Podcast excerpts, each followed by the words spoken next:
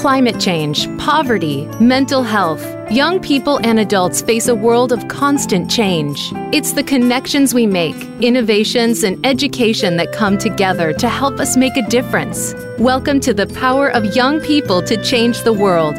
In this program, we bring together leaders that share stories designed to inspire you to serve, learn, and change the world.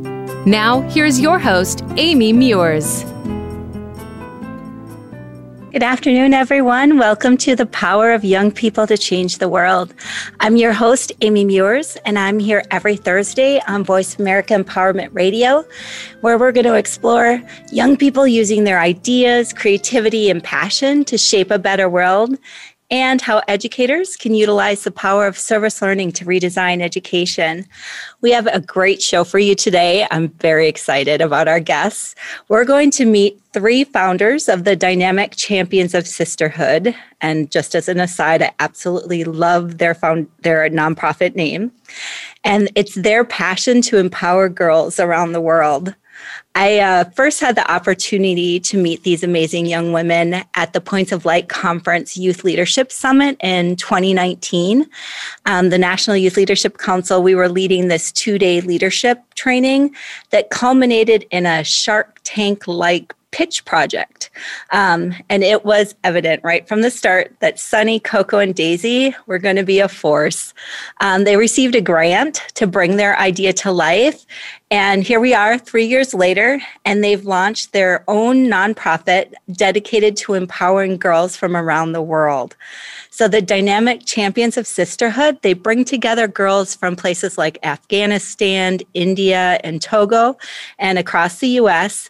And they participate in these book clubs where they get to share their thoughts, ideas, and speak their minds about topics that they might not otherwise talk about they're really creating a safe space where girls can share their voice, where they get to feel empowered. And I think most importantly, they get to feel heard. You know, youth voice is so important. It's a core value of NYLC and it drives everything that we do as an organization. Um, without it, we would miss out on the creativity, energy, and really that passion that we need from young people to solve the issues that our world is facing. Um, youth are at the front lines of global change but not all young people, especially girls, have the opportunity to share their voice you know, across the world, um, there's this lack of education and engagement of young women. Um, and it has a lasting impact on families' health and economic well being. You know, and educating girls just isn't enough. Uh, they need to feel safe and supported, not only in their learning, but in sharing their voice. And not just in that school environment, but in their own homes and across communities as an organization, um, we've been doing work um, for nearly 40 years in this field, and we still see this need to train adults on how to partner with young people. I always find our trainings fascinating, um, especially when adults come in and think that youth voice means that youth run everything and make all the decisions. You know, and the adult, the adult role is to check in and make sure that everything looks good. You know, it's like the person who comes in and turns on the lights, make sure the meeting gets started, and then they sit down the hall. But the best results come when youth and adults really partner together. Youth lead with adult support. It's about equity in the leadership and the relationship. Everyone brings something to the table. We all add value, right? Um, so it's that youth adult partnership. Um, I'm often asked to share with other nonprofit and foundation leaders the role that our Youth Advisory Council plays at NYLC. Um, other organization wants wants to start their own youth council or add youth to their board of directors. And my first response is always to ask Are other adult staff members of your organization ready to work in partnership with youth? Are you ready to have youth as part of your decision making process? And are you willing to partner with youth instead of leading youth?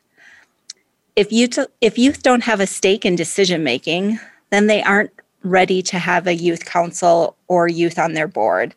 Youth need a seat at the table where they can bring new perspectives and innovations to issues. So let's meet these three young leaders who have created their own table as well as seats for girls across the world. I want to start with our youngest guest, Sunny. She's 15 years old and in ninth grade. She was just 10 when she noticed the need for youth to have their viewpoints heard and be a bigger part of a more peaceful world. She organized and held a peace rally in her hometown on the International Day of Peace.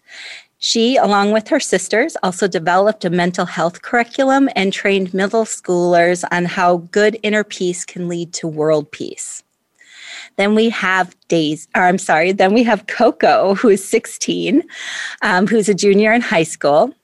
Coco partic- participates in a number of leadership programs focused on women and girl empowerment, human rights, and activism. She's passionate about developing young people as leaders who are ready to fix problems and who are committed to coming together instead of apart. And last but not least, we have Daisy. Uh, Daisy is 17 and a junior in high school. Just like her sisters, she holds several leadership positions involving human rights, interfaith, female empowerment, and activism. Daisy shared that her ultimate goal is to empower young girls worldwide to have the skills, confidence, and ability to join the world's conversations and create long term change and impact in their own communities. It is my absolute pleasure to welcome Sunny, Coco, and Daisy to the show. Welcome, ladies. Hello, thank you. I'm thank really you for having us, Amy. Absolutely. I am so excited to learn more about your nonprofit and the work that you guys are doing globally. So, first, let's learn a little bit more about each of you. How did the three of you decide that you wanted to address girl empowerment? Yeah, so we're all sisters, and about four years ago, we had the chance to sponsor three girls who are exactly our ages to go to College Mumfont, a boarding school in Togo, West Africa, Josephine, Adele, and Marine. And we raised the money ourselves to cover their tuition, but we also wanted to talk to them and you know get to know them more as friends and as peers. So with the help of a French translator, we held a Skype conversation with them. But we quickly learned that our lives were so different that we could hardly hold a conversation beyond the weather. Um, they had no extracurricular activities at school. They weren't a part of any uh, sports teams. They didn't have books to read. And over the holiday break, while we explained um, that we were watching movies and went sledding, they sold goods at their local market to help support their families. Um, and the whole time, they kept on thanking us for sponsoring this, their education. And to be honest, it made us feel uncomfortable and like we held the power over their futures. And this uneven power dynamic made it hard to see each other as friends. And it was awkward for 11, 12, and 13 year olds to feel this way. But this was only the beginning of our understanding of empowerment. So I think to elaborate on that um, further is that basically we didn't intend, we didn't start out with the idea of girls empowerment. We actually started out by just trying to do the good thing and to sponsor education, but it began there and it went so much further. Thank you for sharing that. Um, it's really interesting to think about that power dynamic. Um, and before we jump into that a little bit more, I have to know what's it like working with your sisters? Um, you know, is there a power dynamic there? Does one of you tend to take charge over the others? Yeah, so um, throughout the years, we figured out how to divide and conquer. So, like, one of us might be doing communications, while one of us might be working on editing the posts and content, and then um, one might be overseeing and managing projects. On certain things, one of us will have an upper hand and will take charge, um, of course we wouldn't be as like effective and efficient without our mom's nonprofit expertise and cross culture guidance and making sure that we stay on the rails. Um, but yeah but, but because we're all together we can often and easily bounce ideas off of one another. We also don't have to worry about like arguing and worry about those like you know kind of work environments as we're sisters. So it's not really needed and we kind of know what we're think what the other one's thinking. So it's actually pretty nice to work together. Any of the other sisters want to jump in? Definitely, I agree. The work environment, um, it's kind of a very family run business, kind of, and it just brings all the support with each other. That's wonderful. It's great to hear that you guys have created um, a positive work culture. Um, sometimes working with relatives doesn't always uh, go as planned. So it's good to hear that you guys have figured it out. That's wonderful. Um, how did you decide that creating a nonprofit was what you wanted to do? Yeah, so um, by creating um, a nonprofit, we would not only have a better business model um, that would be a long lasting and sustainable model to accumulate money to facilitate the book club, um, but also it was a better way to reach out to foreign organizations and other countries. But I think the most important part is that we we call ourselves um, social scientists, and that is what we became um, and rather than simply being the American heroes, um, the stereotype of like Western saviors, um, it, in the beginning, it really did apply to us. And until we started recognizing kind of the power that we had to impact these girls for better or worse, um, you know, we, and, you know, and since then, we, we've become more engaged in continual research of what the actual problems are rather than throwing money and resources at them without understanding who they are um, and the real cause of their problems and how self empowerment can be achieved. Um, so we have no idea how things will turn out oftentimes, but we're doing our best way to navigate through them. Um, and we found that while we can try one thing and discover parts of it may be beneficial, other parts can create issues that we didn't um, that we hadn't anticipated. Um, and we can give you kind of an example of that. Like um, when we talk to the, you know, when the Indian girls are more empowered to reach for bigger futures, it can be harder for them in a way to live in a society of poverty and gender oppression. Um, and I remember hearing Minal, um, the director of the organization we work with in India, uh, saying that the girls without aspirations or a blank slate have an easier time dealing with their realities. Um, and so, basically, to sum it up, you know, we created a nonprofit originally for logistics and you know recognition, but in the end, what we realized is that it is so much more than that. It's amazing. When um, we're going to take a short break, but when we come back, I want to hear a little bit more about that term social scientists. I'm very intrigued. So we're going to take a brief pause. And when we return, we'll continue our conversation with the dynamic champions of sisterhood. So stay with us on the power of young people to change the world. Voice America Empowerment Radio. We'll be right back.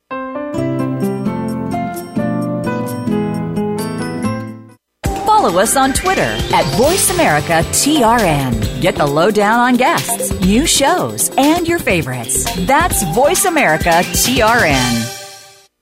For nearly 40 years, the Minnesota based National Youth Leadership Council has worked globally to transform classrooms, empower teachers, and captivate students by leading the way in providing high quality, dynamic service learning content to school districts, classrooms, after school programs, and everything in between. NYLC accelerates student achievement by strengthening academic, civic, and character outcomes through service learning. They tap into the passion, creativity, and ingenuity of of all young people to make meaningful change happen. NYLC offers a variety of paths to reach service learning excellence through membership, its annual Spring National Service Learning Conference, customized professional development, tools, resources, and soon to be released Getting Started in Service Learning, a book designed for teachers ready to lead the way to address real world issues with all young people, inspiring them to serve, learn, change the world. Visit nylc.org to learn more today. Now you don't have to stay linked to your desktop or laptop. Take Voice America on the go and listen anywhere. Get our mobile app for iPhone, Blackberry, or Android at the Apple iTunes App Store, Blackberry App World, or Android Market. Become our friend on Facebook. Post your thoughts about our shows and network on our timeline. Visit facebook.com forward slash voice America.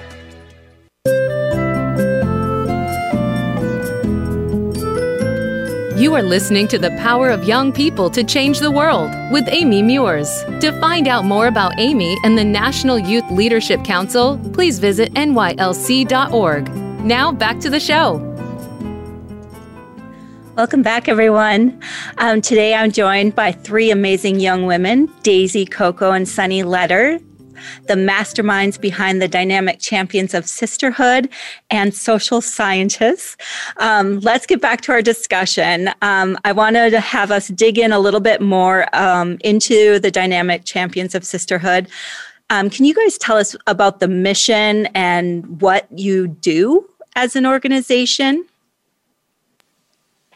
Of course. So DCS empowers girls to change the world from the inside out. And what does that mean? Means that our goal is to empower girls to change the world by changing the way that they see themselves in it.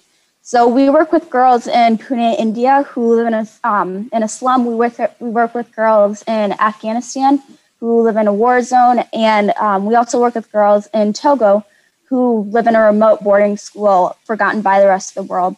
And what we've noticed that they all have in common is that they all have powerful voices, ideas, and dreams, and they all have plans for the future, and they want to help their country for the better.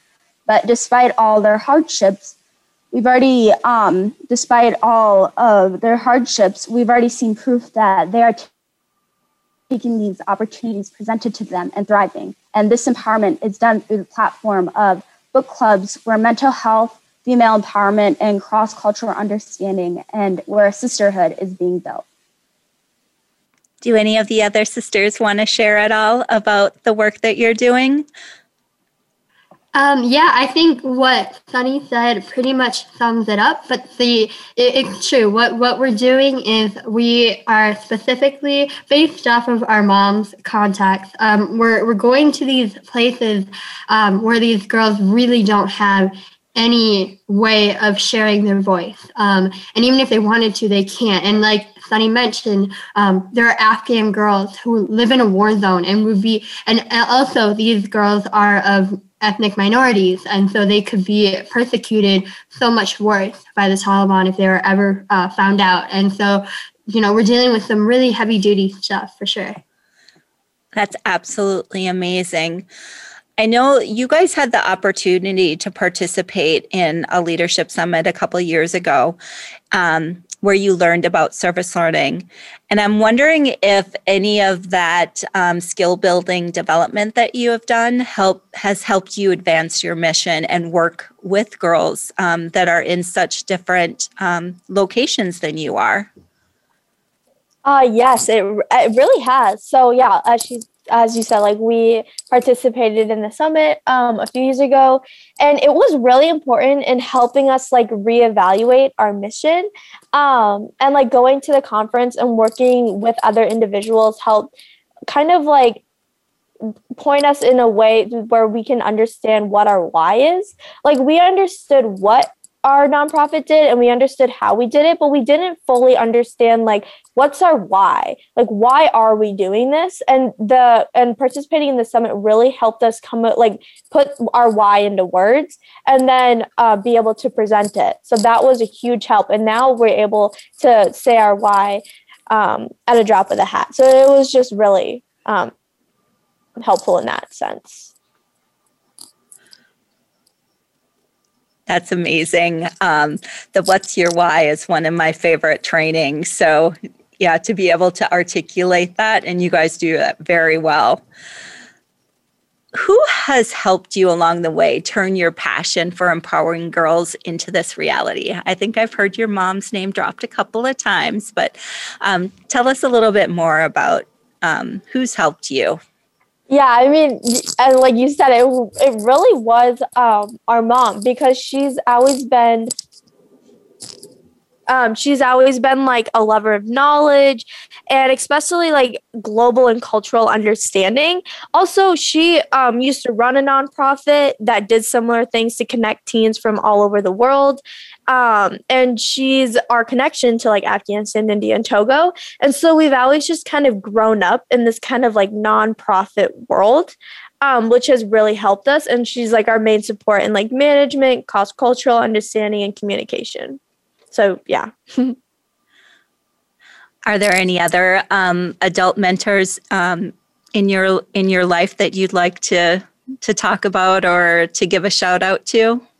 Um, yeah, I guess all of our um yeah, all of our board members, so like Maddie Wagner, um she's yeah, and she works at like NYLC, and she's been a huge help in just like connecting us to different like um, leadership training things where like the the the summit where we're able to evaluate what our why is and she's just been a huge help and just like not only being a supporter but helping us um, formulate into words what we are have been trying to express through our nonprofit. So speaking of words um, how do you get girls from across the globe to join in your book club? And how do you choose the books um, that you're going to talk about? Thank you, Amy. Yeah, that is a wonderful question on how we choose the books. I think um, there are a few different factors um, that make up this decision process. Um, one is material access. So, what can they get? What do they um, what what can they get? Um, what is available to them? A lot of the times um, they have very um, like in afghanistan and um, togo they have a very limited um, bookstore and you really can't even call it a bookstore. Um, oh i'm sorry was your question about how did you get girls from across the globe to join your book club it's both. So you're right on track. So yeah. Okay. My apologies. Okay, no. I'll just continue with how we chose the books. Yeah. So it depends on that. And then it also depends on the different times and places to kind of um, you know, we, we pick the books to give us um, an opportunity for the girls to externalize and reflect on themselves um, through different places and times in the book. Um, um, and then we also try to, you know, pick content that can allow them to express themselves um, and externalize pain. Um, and girls in America, girls in Togo, girls in Afghanistan, all of us are going through something um, and on different levels. Um, but either way, again, the power of our sisterhood and in our name is that we are together in externalizing our pain and we're supporting each other. And then finally, you know, the books, we want to make sure that they're empowering instead of disempowering. Um, so, for example, like we first read books that Togo had when we began our discussions with them. Um, and most of them were West African novels that kind of follow a thought, um, a common thread of like post-colonialism, like themes of poverty, loss of identity, oppression, racism, and opposition to westernization.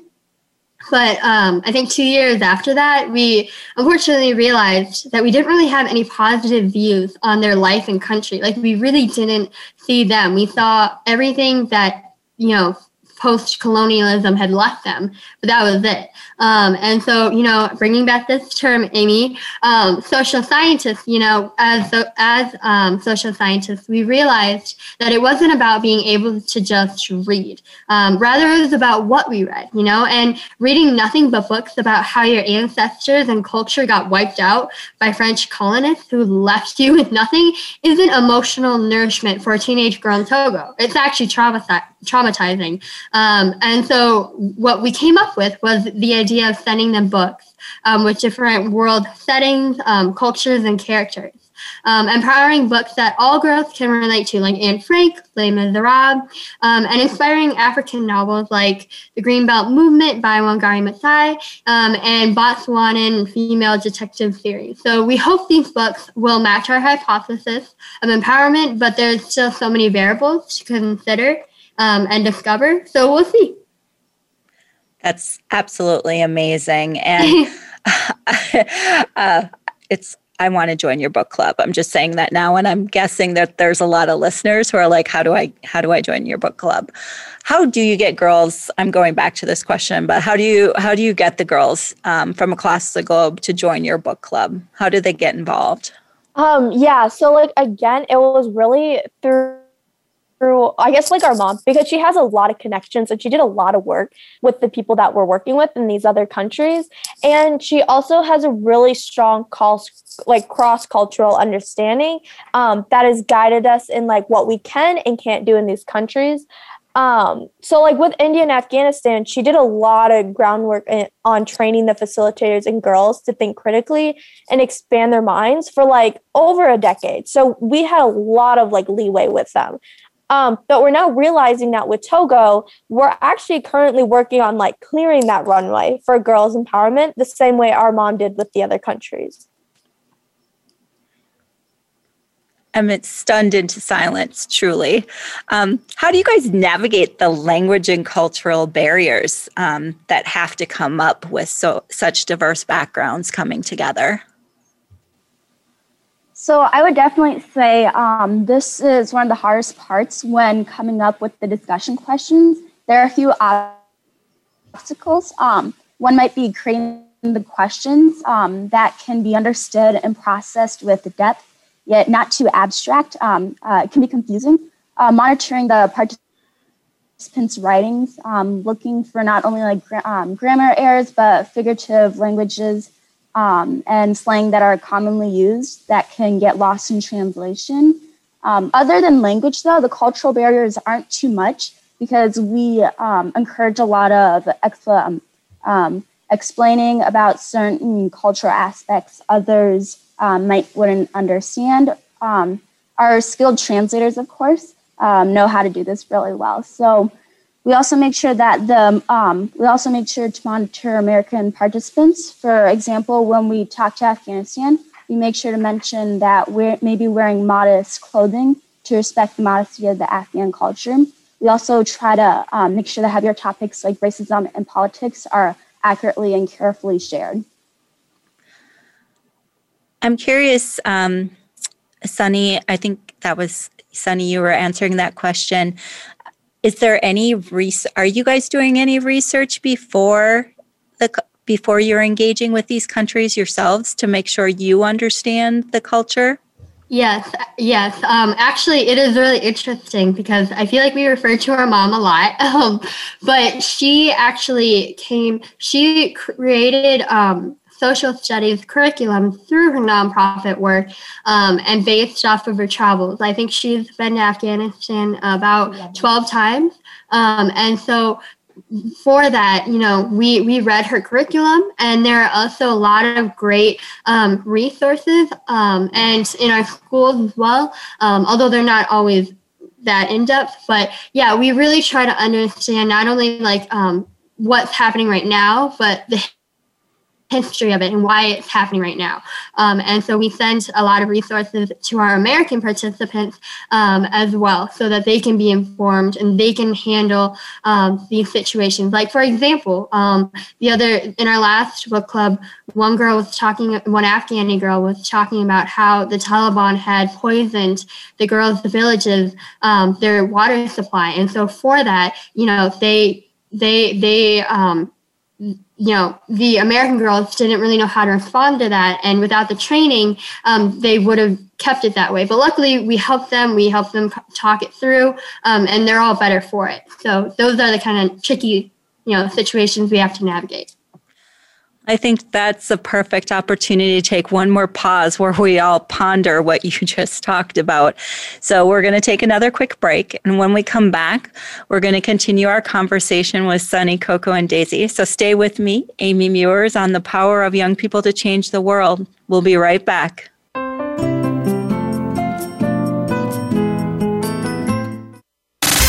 Have you friended us on Facebook yet? Why not? Just go to facebook.com forward slash voice America or search for the keywords voice America. Once you are part of our Facebook network, you'll receive daily messages about what's happening with our shows, this week's featured guests, and new happenings at the Voice America Talk Radio Network. And you can add your voice to the always active discussions on our timeline. Just go to facebook.com forward slash voice America or search for voice America.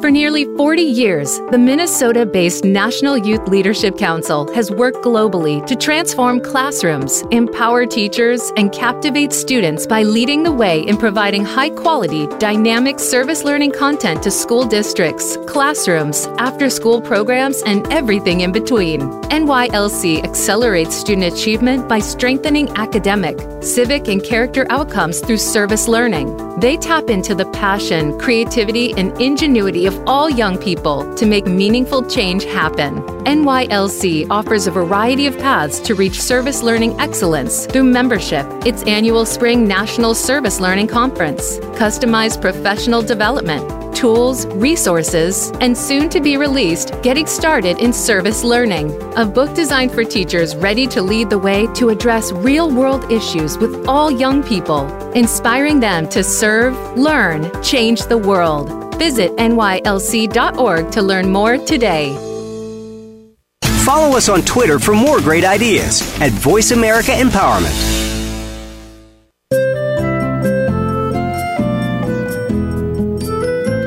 You are listening to The Power of Young People to Change the World with Amy Meurs. To find out more about Amy and the National Youth Leadership Council, please visit nylc.org.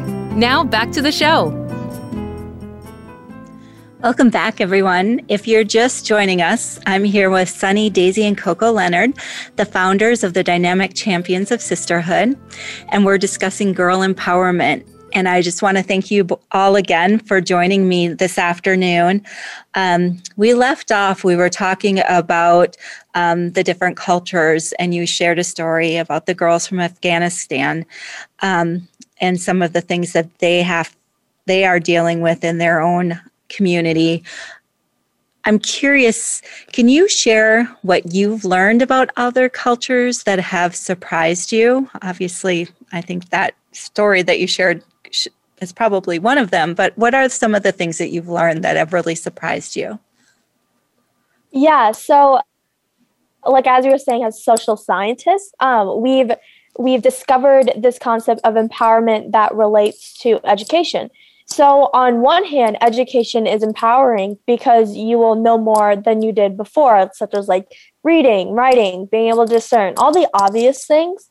Um, but we were surprised when working with Togo that um, it's actually more than that. So the education of these girls is absolutely totally dependent on foreigners. Um, and that's why the three girls thanked us again and again when we first had those Skype calls with them. It's because we held all the cards and they knew it and that's not empowering it's like it's and we sort of came to this realization that even though you can throw all this money and resources at them you're still painting that narrative that they um, that they can't do it themselves and that's not empowering um, and so through this we also learned about their school method and system and it's it's a thing called rote learning and it's to memorize and repeat so basically uh, you have to get the right answer and if you don't, you lose. Thus, you know, you don't get to move forward in school. And that's not empowering. That's just training them to do what you're told and you won't get in trouble. And like, um, like the way we thought of it was like, how many times are we asked these fun questions like, what color would you paint the sky? Or if you could go anywhere in the world, where would you go? And this, and we came to realize that this is actually like an example of how Americans think. Abstract thinking is fun, creative, expressive. But other cultures don't work like this, and that and this is like we, what we've come to realize. So questions like this actually confuse them. Like when we were working with Togo, and um, and like because their education system and what they've been trained is that there is a right answer and there is a wrong answer and so um, we were very surprised by this realization but that's why we're now uh, working with the girls to kind of change this narrative that they've been um, kind of forced into. So I'm curious. So that's amazing um, sharing about the culture. What what have you learned from the girls themselves? Okay, yeah. So um, I think what we've all learned and I definitely agree on is that they are all incredibly smart, um, talented, passionate, and strong. Really, they believe in the sisterhood and they believe that they can help one another and change the situations that they're in. But there is a lot working against them. You know, while an Afghan girl wants to be a political leader, she also fears for herself and her family due to the Taliban's persecution of minorities like her. Um, and while an Indian slum girl wants to be a doctor, she continues to struggle with the uphill battle against gender oppression and the ever looming threat of forced marriage at a young age. And what does that mean when you're forced to be married at a young age? Well, you have children at a young age, and then you know you're tied down into the domestic life, and you and oftentimes with these slum girls, it, it repeats um, a cycle of poverty over and over. Um, and while the Togo girls want to understand and connect with these book club discussions and questions um, and the participants, they're confused about what we are expecting that from them. Because again, repeating what Coco said, it is about read and repeat for them. And so we are confusing them and they're like, is this a, a, a trick question? We even have a video of um, the girls being um, talked to and they look so confused when they're asked these questions. So I think that is definitely what we've learned. Thank you. What role do you see education and empowerment playing in their lives? I mean, I think you've touched on this a little bit, but I'd love to hear more about how empowerment and the work that you're doing in your book club is playing out in the lives of the participants. Right. So while our nonprofit isn't really about education, it is very much dependent on it, though. Um, and while the type of education is very black and white, you know, it is the girl's way out of marrying as a child, building, bearing children early, you know, and again, continuing the cycle and generation of poverty. Um, I think the trick is getting the parents um, to trust and invest in their child's time and education rather than marrying them off or forcing them to stay home and work in the family business. Um, usually the farm or something, you know, manual labor like that. Um, and, you know, it, it is a short term gain if they do that, um, you know, marrying them off. But if the child gets a degree of education, they are likely to get a job that can bring in five times the amount um, the uneducated father can bring in, whether they're female or male. Um, and they're also more likely to continue educating their future children, um, creating a new cycle and breaking that chain. So it really is important in doing that. And also, all the girls that we reach are able to get education. And so it helps, definitely. Anyone else want to tackle that question? Yeah, um, I also want to add in like what was what Daisy was going off of how education really helps um, empower like the whole entire country. When a girl gets um, empowered, she is able to um, also empower the country. More people and more girls are more likely to get education, and it just helps the whole entire and um, it also trains the males i'd also say to respect them. You know sometimes girls they don't get that much respect in these sort of communities. So when they see when the brothers see their sisters um, getting education and being respected um, it just brings this whole sort of empowerment to the girls. It sounds like the the young women the girls that participate get a lot out of this um, experience. What have you heard from them that is that's inspired you to keep doing this work?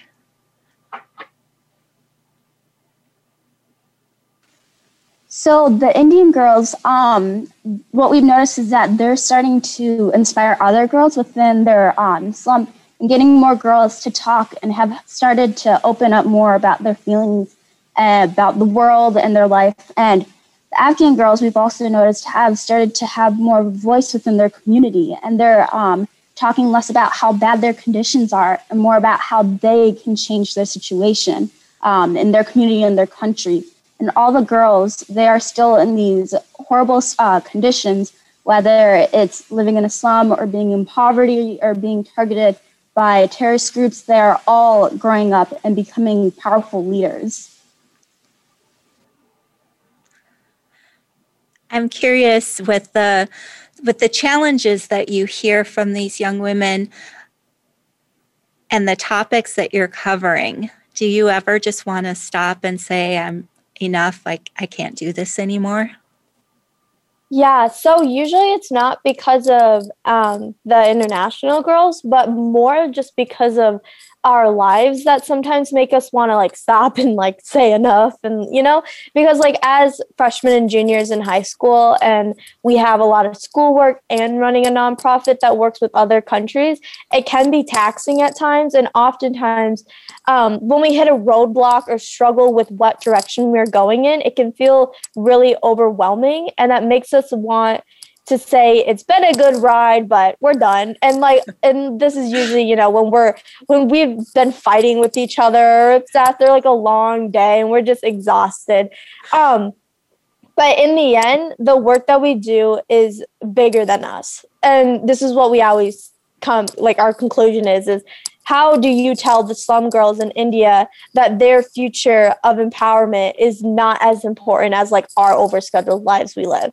Like, how do you tell the Afghan girls that while they're dealing with more than a decade long war, we're simply burning out, you know? And so we think of our sisterhood um, and like how like each other keep us from burning out um, because we've seen the impact that we've made and change in ourselves as well. And so in the end even a long exhausting day that would never come over like what we've done. So that's what we kind of think about. More the big picture than the small picture.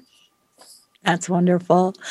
Um, I'm curious um, before we go to break if someone can share.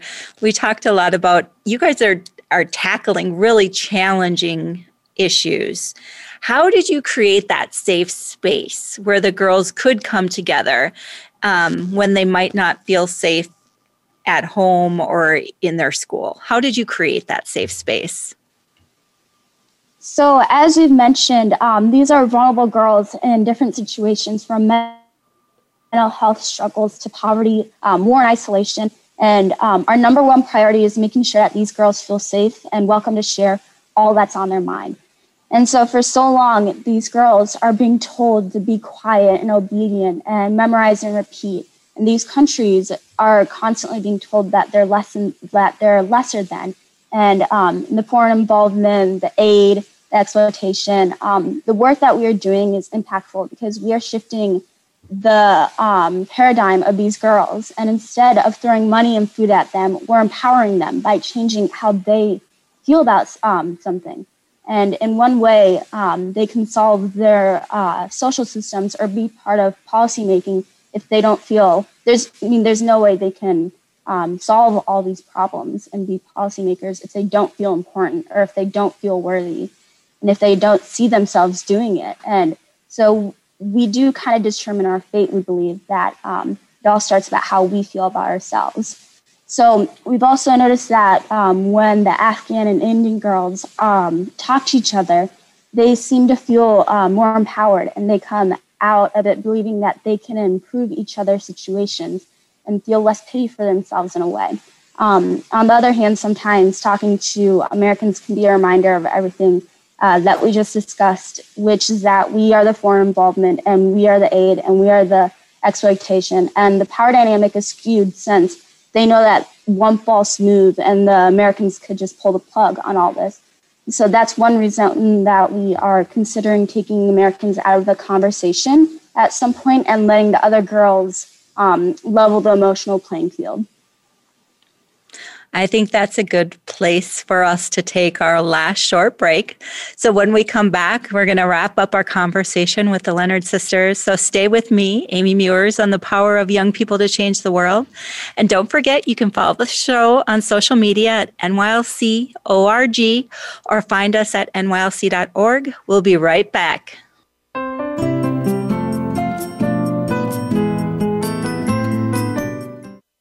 Follow us on Twitter at VoiceAmericaTRN. Get the lowdown on guests, new shows, and your favorites. That's VoiceAmericaTRN. For nearly 40 years, the Minnesota based National Youth Leadership Council has worked globally to transform classrooms, empower teachers, and captivate students by leading the way in providing high quality, dynamic service learning content to school districts, classrooms, after school programs, and everything in between. NYLC accelerates student achievement by strengthening academic, civic, and character outcomes through service learning. They tap into the passion, creativity, and ingenuity of all young people to make meaningful change happen. NYLC offers a variety of paths to reach service learning excellence through membership, its annual Spring National Service Learning Conference, customized professional development, tools, resources, and soon to be released Getting Started in Service Learning, a book designed for teachers ready to lead the way to address real world issues with all young people, inspiring them to serve, learn, change the world. Visit nylc.org to learn more today. The White House doctor makes house calls. Listen every week for House Calls with Dr. Connie Mariano. Dr. Connie has served as the White House physician under three U.S. presidents. Now, she joins the Voice America Empowerment Channel to help you enrich yourself physically, emotionally, and spiritually. Our guests will include professionals from a variety of fields who will bring you tips that you can apply to your own life. Listen for House Calls with Dr. Connie every Thursday at 4 p.m. Pacific Time, 7 p.m. Eastern Time on the Voice America Empowerment Channel. The future of online TV is here. View exclusive content from your favorite talk radio hosts and new programs that you can't see anywhere else. Visit VoiceAmerica.tv today.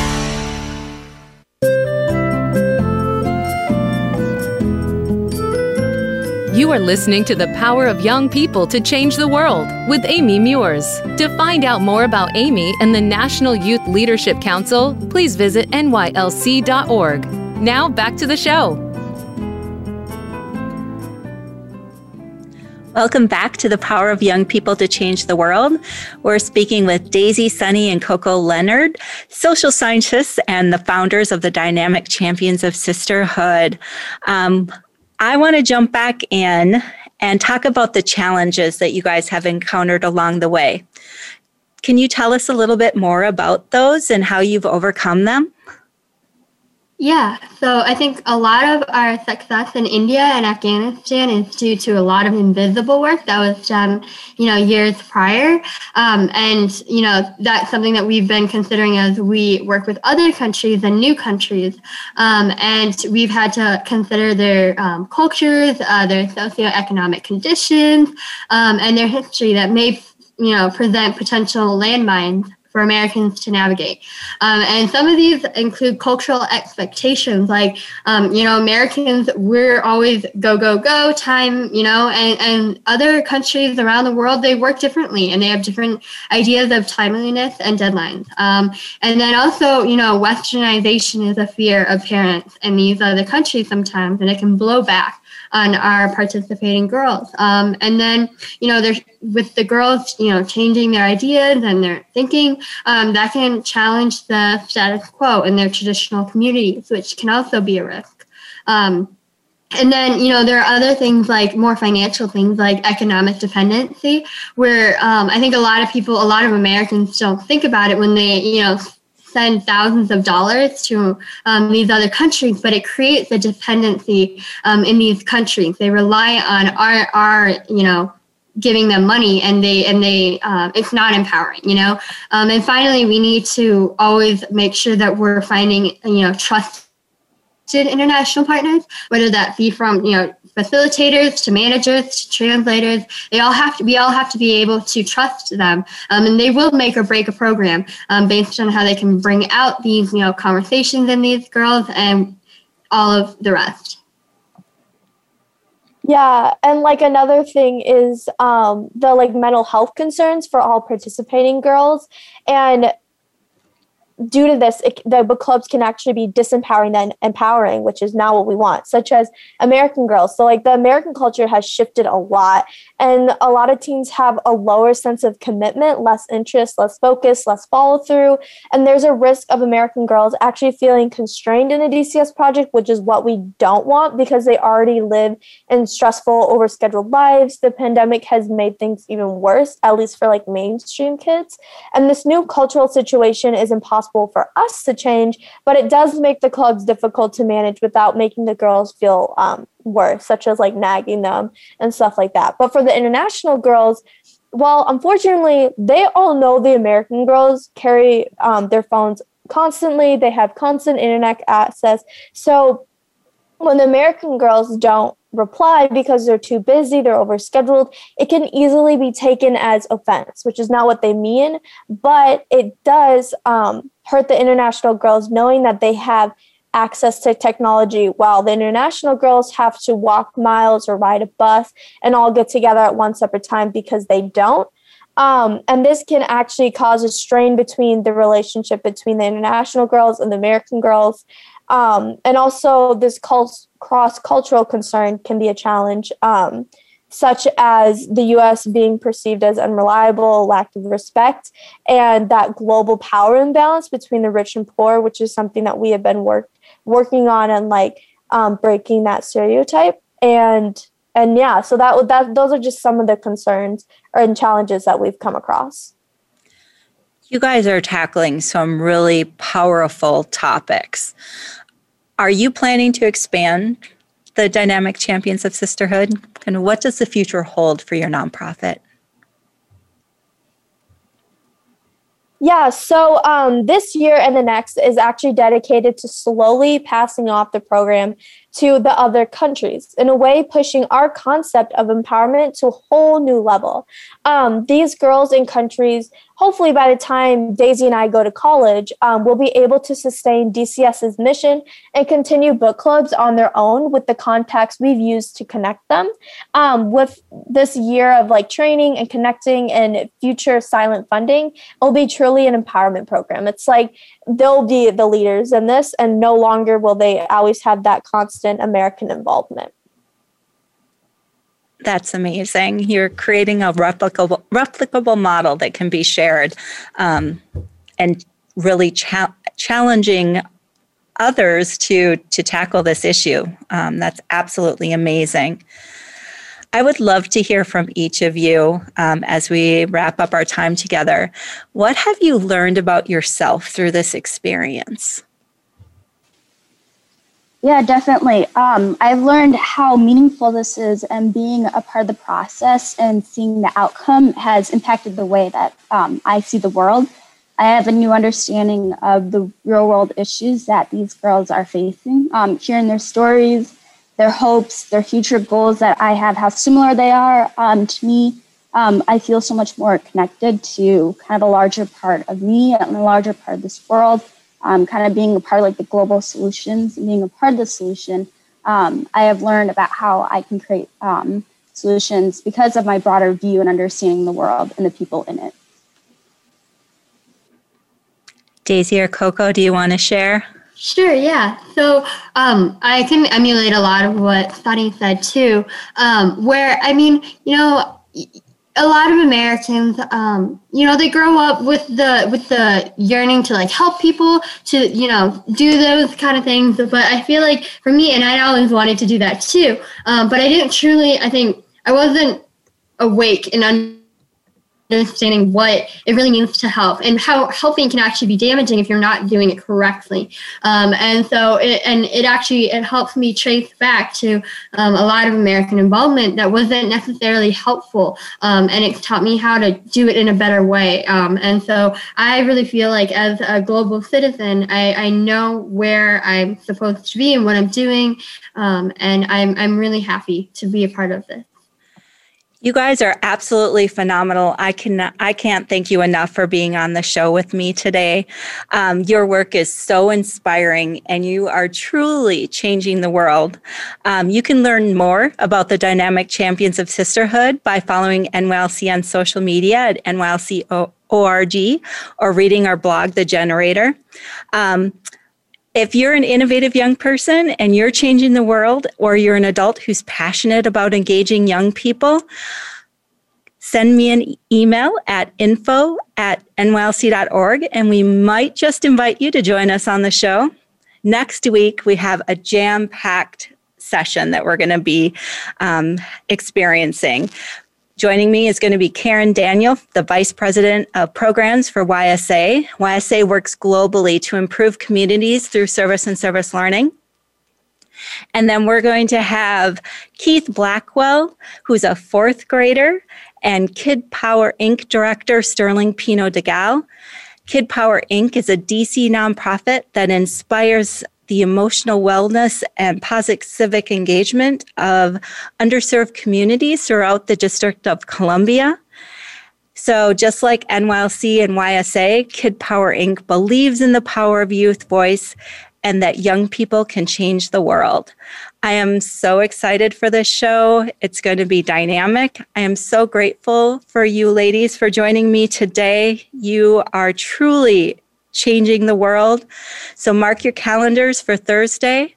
We're going to um, have a wonderful time. So please, until then, don't be afraid to serve, learn, change the world. Thank you all again for being with me.